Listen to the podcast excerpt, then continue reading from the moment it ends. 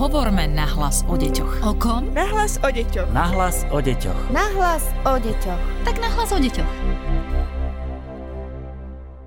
Z ďalšieho podcastu Na hlas o deťoch vás opäť pozdravuje Darina Mikolášová. Minulý týždeň uplynul už rok od útoku na Zámockej ulici v Bratislave, pri ktorom iba 19-ročný študent zastrelil v bare tepláreň dvoch mužov, Matúša a Juraja. Zločin z nenávisti voči LGBTI plus komunite napokon ukončil samovraždou.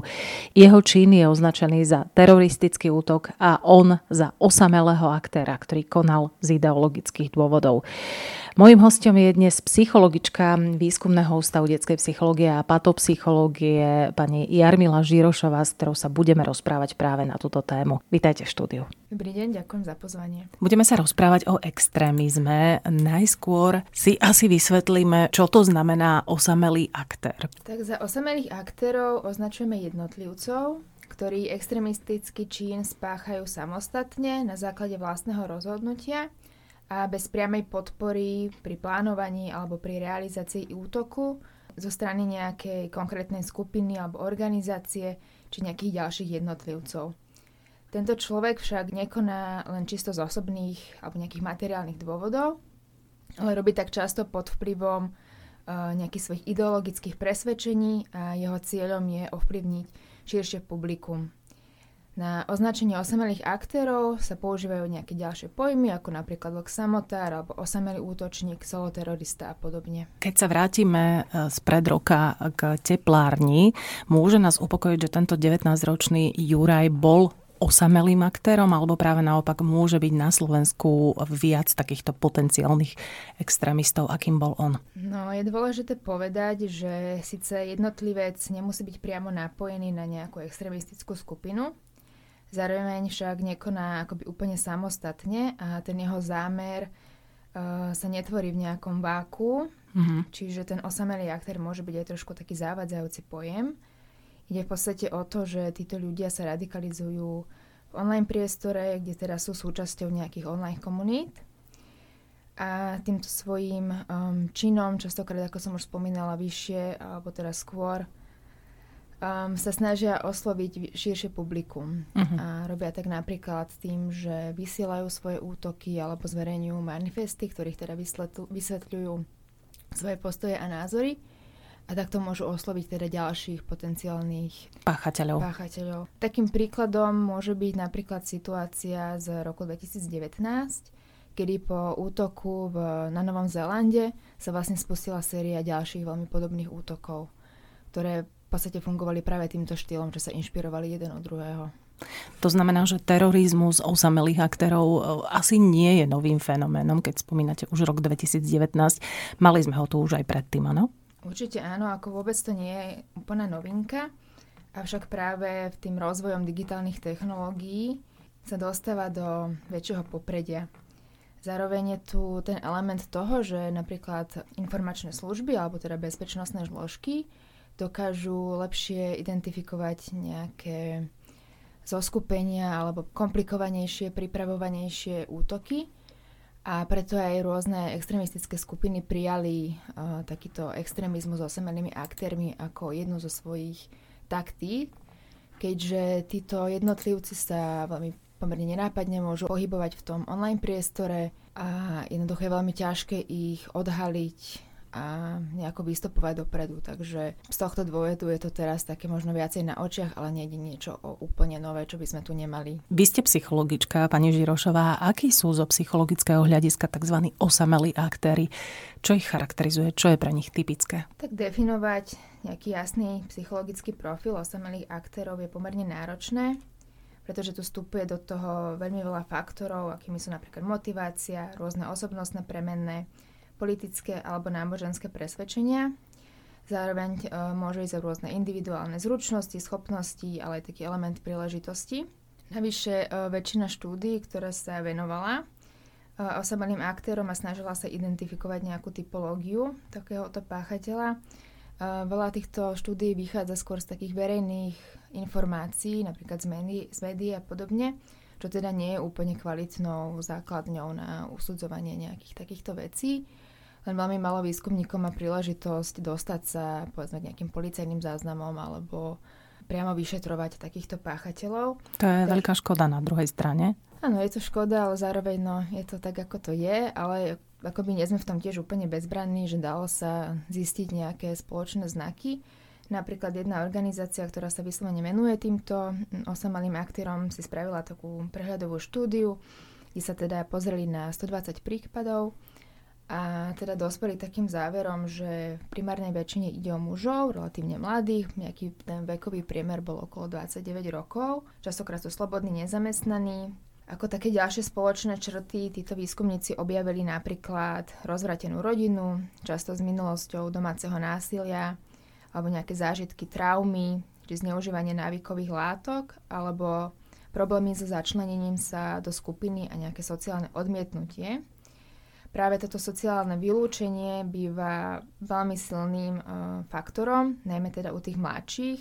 U týchto jednotlivcov často uh, boli identifikované, teda ako som už možno spomínala, rôzne zážitky traumy alebo nejaké problémy v tom osobnom živote alebo nejaké zážitky krivdy, pocity, uh, osamelosti a podobne. A zároveň tu teda veľkú úlohu zohráva práve ideológia, ktorá býva teda naozaj často zakorenená v rôznych formách nenávistí voči náboženským alebo etnickým skupinám alebo iným menšinám. Samozrejme prítomný rasizmus, xenofóbia, antisemitizmus a, a podobne. Takže je to naozaj taká kombinácia nejakých tých psychologických premenných a v neposlednej rade aj tá ideológia. V súvislosti s 19-ročným Jurajom, ktorý takto pred rokom útočil a zabíjal v teplárni, sa veľa skloňovalo aj to, že chodil do školy pre mimoriadne nadané deti. Patrí pani Žirošová aj nadprimerný intelekt e, k istým rizikovým faktorom? Vysoký intelekt môže byť tak ako rizikovým, tak aj ochranným faktorom. Ochranným môže byť v zmysle, že ten jedinec je schopný porozumieť všetkým možným následkom svojho konania a tak vie korigovať svoje pohnutky alebo správanie um, spoločensky priateľným spôsobom. Na druhú stranu, nadpriemerný intelekt môže byť aj jedným z tých rizikových faktorov, najmä ak je kombinovanými s ďalšími, akými sú napríklad už spomínaná sociálna izolácia alebo iné psychické problémy. Často sa práve u intelektovo nadaných stretávame s tým, že majú napríklad um, horšie zručnosti v nejakých tých sociálnych oblastiach, alebo často im okolitý svet nerozumie, nakoľko teda rozmýšľajú úplne inak a najmä teda robotníci sa im nevedia nejako vyrovnať, čo opäť len prehlbuje nejaký pocit uh, osamelosti. Zároveň takíto páchatelia s vyšším intelektom môžu mať lepšie schopnosti plánovať a realizovať svoje útoky, sú schopnejší lepšie skrývať uh, svoje motivácie a nejaké zámery svojich aktivít. Často sú veľmi zručné vo využívaní technológií a podobne. Zároveň je teda však dôležité poznamenať, že hoci vysoký intelekt môže byť uh, rizikovým faktorom, nie je to izolované a rada by som tu nejako demonizovala teraz intelektovo nadaných. Rozumiem. Ako sú na tom títo osamelí aktéry extrémizmu s duševným zdravím? Máme nejaké štatistiky aj v tomto smere? Existuje domnenka, že osamelí aktéry často trpia nejakou duševnou poruchou. Takýto duševný stav alebo duševné zdravie môže fungovať aj ako taký katalizátor, zároveň aj taký inhibítor, čo sa týka už samotného spáchania takéhoto útoku. Problémy s tým duševným zdravím nemusia byť až tak relevantné pre náchylnosť jednotlivcov spáchať ten extremistický čin, ale sú skôr takým akoby jedným z tých mnohých faktorov, už sa akoby okolo tomu vraciam, ale vždy treba to vnímať v tom, tej celej komplexnosti, že je to stále iba jeden faktor, ktorý sa deje na pozadí mnohých ďalších. Pýtali ste sa na tie štatistiky, tak napríklad už z toho spomínaného prieskumu zistili, že indikácia nejakej psychickej poruchy bola len v 32% prípadov, pričom klinická diagnoza bola potvrdená len v 23. Po väčšine prípadov bola avšak teda tá klinická diagnoza neznáma alebo bola vyslovene vylúčená nejaká psychická porucha. Aj medzi tie identifikovateľné poruchy však nešlo o nejaké závažné psychózy, ktoré by bránili nejakému rozhodovaniu alebo teda schopnosti odhadnúť následky týchto činov, ale išlo skôr o také akoby poruchy alebo skôr rizikové osobnostné črty akými sú napríklad paranoidná či schizoidná črta alebo narcizmus, ktoré sú pomerne akoby v istej miere sa vyskytujú bežne v našej spoločnosti. Ďalej môže ísť o také nedostatky ako napríklad um, je nejaká emocionálna odťažitosť alebo neschopnosť empatie. Čiže nejde naozaj o nejaké závažné psychózie pri väčšine tých uh, závažných teroristických útokov. Uh, bola vylúčená takáto diagnóza. Uh-huh. Už sme sa toho tak trošku dotkli, uh, že sa hovorí o tom a je to vlastne aj potvrdené, že mladí ľudia sa radikalizujú najmä na internete. To je záležitosť, ktorú neodbúrame asi, asi z našej spoločnosti. Čo si o tom myslíte? Áno, je známe, že mnoho osamelých aktérov alebo celková tá radikalizácia sa presunula do toho online prostredia a je teda veľký vplyv rôznych extremistických hnutí, ktoré sa snažia mobilizovať na platformách sociálnych sietí a na ďalších online médiách. A táto radikalizácia sa teda dostáva už aj na, prvých, na povrch v tom offline priestore, či už to môžeme vidieť na nejakých protestoch alebo práve teda pri takýchto extremistických útokov. A tieto online komunity dokážu naplňať veľmi mnoho funkcií a potrieb jednotlivcov a stavajú sa takým miestom, kde práve môžu zažiť to, čo nezažívajú v tom svojom bežnom okolí. Či už sú to nejaké pocity spolupatričnosti, Pomáha im to samozrejme vymaniť sa z tej izolácie, ktorú sme tu už viackrát spomínali a nachádzajú tu aj nejaký zmysel svojej existencie.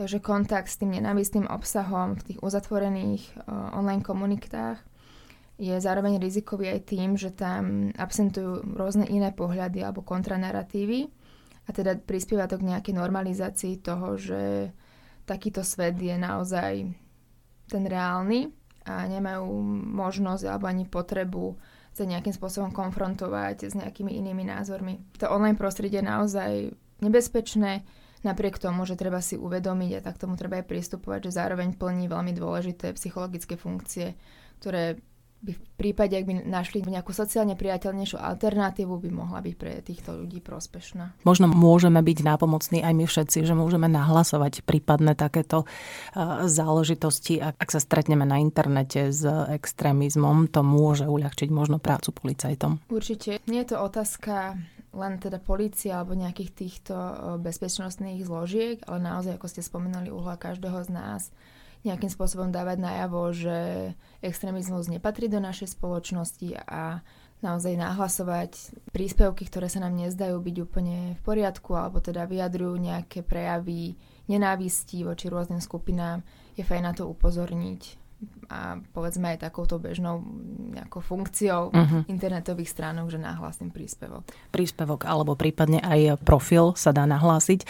Poďme k tomu, čo môžeme robiť my rodičia. Ako môžeme napríklad my, rodičia, vypozorovať, že sa nám dieťa radikalizuje? Tak treba si všímať všetky zmeny správaní nášho dieťaťa, alebo teda tínedžera, ktorého máme doma. Môže ísť o také zmeny ako v trávení voľného času, alebo zmeny nálad, stretáva sa s novými ľuďmi, alebo teda práve naopak, izoluje sa, ostáva doma, trávi veľmi veľa času na internete, komunikovať s ním o tom, čo sa v jeho živote deje byť akoby stále, stále prítomný v tom jeho živote. Nenechať ho zatvoriť sa v izbe a jednoducho skončiť deň práve tým, že sa nerozprávame. Presne tak. A možno to bať naozaj na takú otvorenú komunikáciu, nehodnotiacu, dať tomu dieťaťu priestor vyjadriť svoje myšlienky, svoje pocity a byť mu oporou v čokoľvek, čo sa v jeho živote deje. Dodala by som ešte napríklad zvýšiť pozornosť ak dieťa zažilo nejaké nepríjemné udalosti alebo nejaké významné zmeny v jeho živote, traumatické zážitky alebo problémy s rovesníkmi či v škole, alebo nejaké zážitky nespravodlivosti alebo krivdy, vtedy je dobre naozaj byť tam pre dieťa a ponúknuť mu priestor, hovoriť o svojich problémoch, rozprávať sa o svojich e, ťažkostiach, o svojich pocitoch a byť mu oporou v týchto kritických situáciách, lebo teda vieme, že práve nezvládnuté takéto krivdy alebo teda nespravodlivosť v tom živote môže byť práve hnacím motorom k tej radikalizácii. Určite áno. A keď prídeme na to, že naozaj dieťa sa nám radikalizovalo, čo vieme urobiť z pozície rodiča?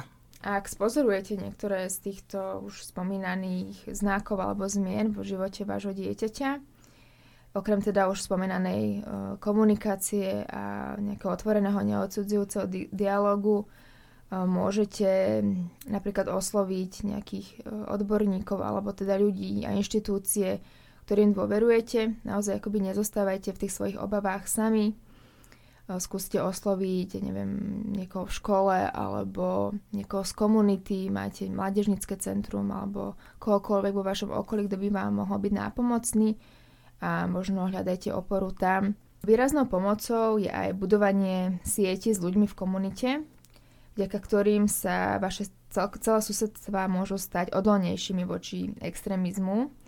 Takéto komunity naozaj vytvárajú priestor zdieľať svoje skúsenosti, pocity, a vedie k takému zmierneniu pocitu izolácie a odsudzenia. Čiže takto sa môžete spoločne aj nejako podporiť a ďalším takým elementom môže byť naozaj také vzdelávanie sa navzájom, alebo teda aj vy si snažte sa vyhľadať čo najviac informácií o danej téme, ktoré vás môžu podporiť v tom, ako, ako pristupovať, ak sa vaše dieťa zradikalizuje alebo pociťujete vo vašej komunite nárast nejakej radikalizácie u vašich detí. Ako potom pracujú s extrémistami alebo s deťmi, ktoré sa radikalizujú psychológovia, napríklad vo výskumnom ústave detskej psychológie a patopsychológie? Najpomocnejšie asi vieme byť ešte v tej preventívnej fáze. Aj psychológovia priamo na školách alebo v centrách prevencia poradenstva môžu byť práve veľmi nápomocní tým, že prídu robiť rôzne preventívne programy, ktoré nemusia byť ani zamerané vyslovene na radikalizáciu, ale je možno aplikovať uh, rôznu nešpecifickú prevenciu. Napríklad ide o rozvoj takých zručností ako kritické myslenie, schopnosť riešiť uh, konflikty, um, rôzna emocionálna gramotnosť a podobne. Takže to sú také tie, tá prvá pomoc alebo respektíve predchádzanie ešte len vzniku takýmto, takýchto problémov. A keď už sa to deje, tak um, psychológovia vedia, vedia byť nápomocní napríklad pri práve zvládaní nejakých tých traumatických zážitkov alebo pracovaní s, tej, s tou celou triedou alebo komunitou, keď sa už takéto niečo udeje. A napríklad aj Woodpap um, vydal rôzne metodické usmernenia alebo ďalšie materiály, napríklad aj štandardy, ktoré boli schválené ministerstvom školstva, ktoré mm, poskytujú nejaké návody, ako, ako postupovať pri rôznych kritických situáciách, aj popisujú preventívne programy a podobne. Dnes sme sa rozprávali so psychologičkou výskumného ústavu detskej psychológie a patopsychológie, ktorá sa dlhodobo venuje extrémizmu. Volá sa Jarmila Žirošová. Ďakujeme veľmi pekne, že ste s nami rozobrali tému osamelých aktérov v extrémizme. Želáme všetko dobré. Ďakujem, pekný deň. Podcast Nahlas o deťoch realizujeme v rámci národného projektu štandardizáciou systému poradenstva a prevencie k inklúzii a úspešnosti na trhu práce. Projekt sa realizuje vďaka podpore z Európskeho sociálneho fondu a Európskeho fondu regionálneho rozvoja v rámci operačného programu Ľudské zdroje. Hovorme nahlas o deťoch. O kom? Nahlas o deťoch. Nahlas o deťoch. Nahlas o deťoch. Tak nahlas o deťoch.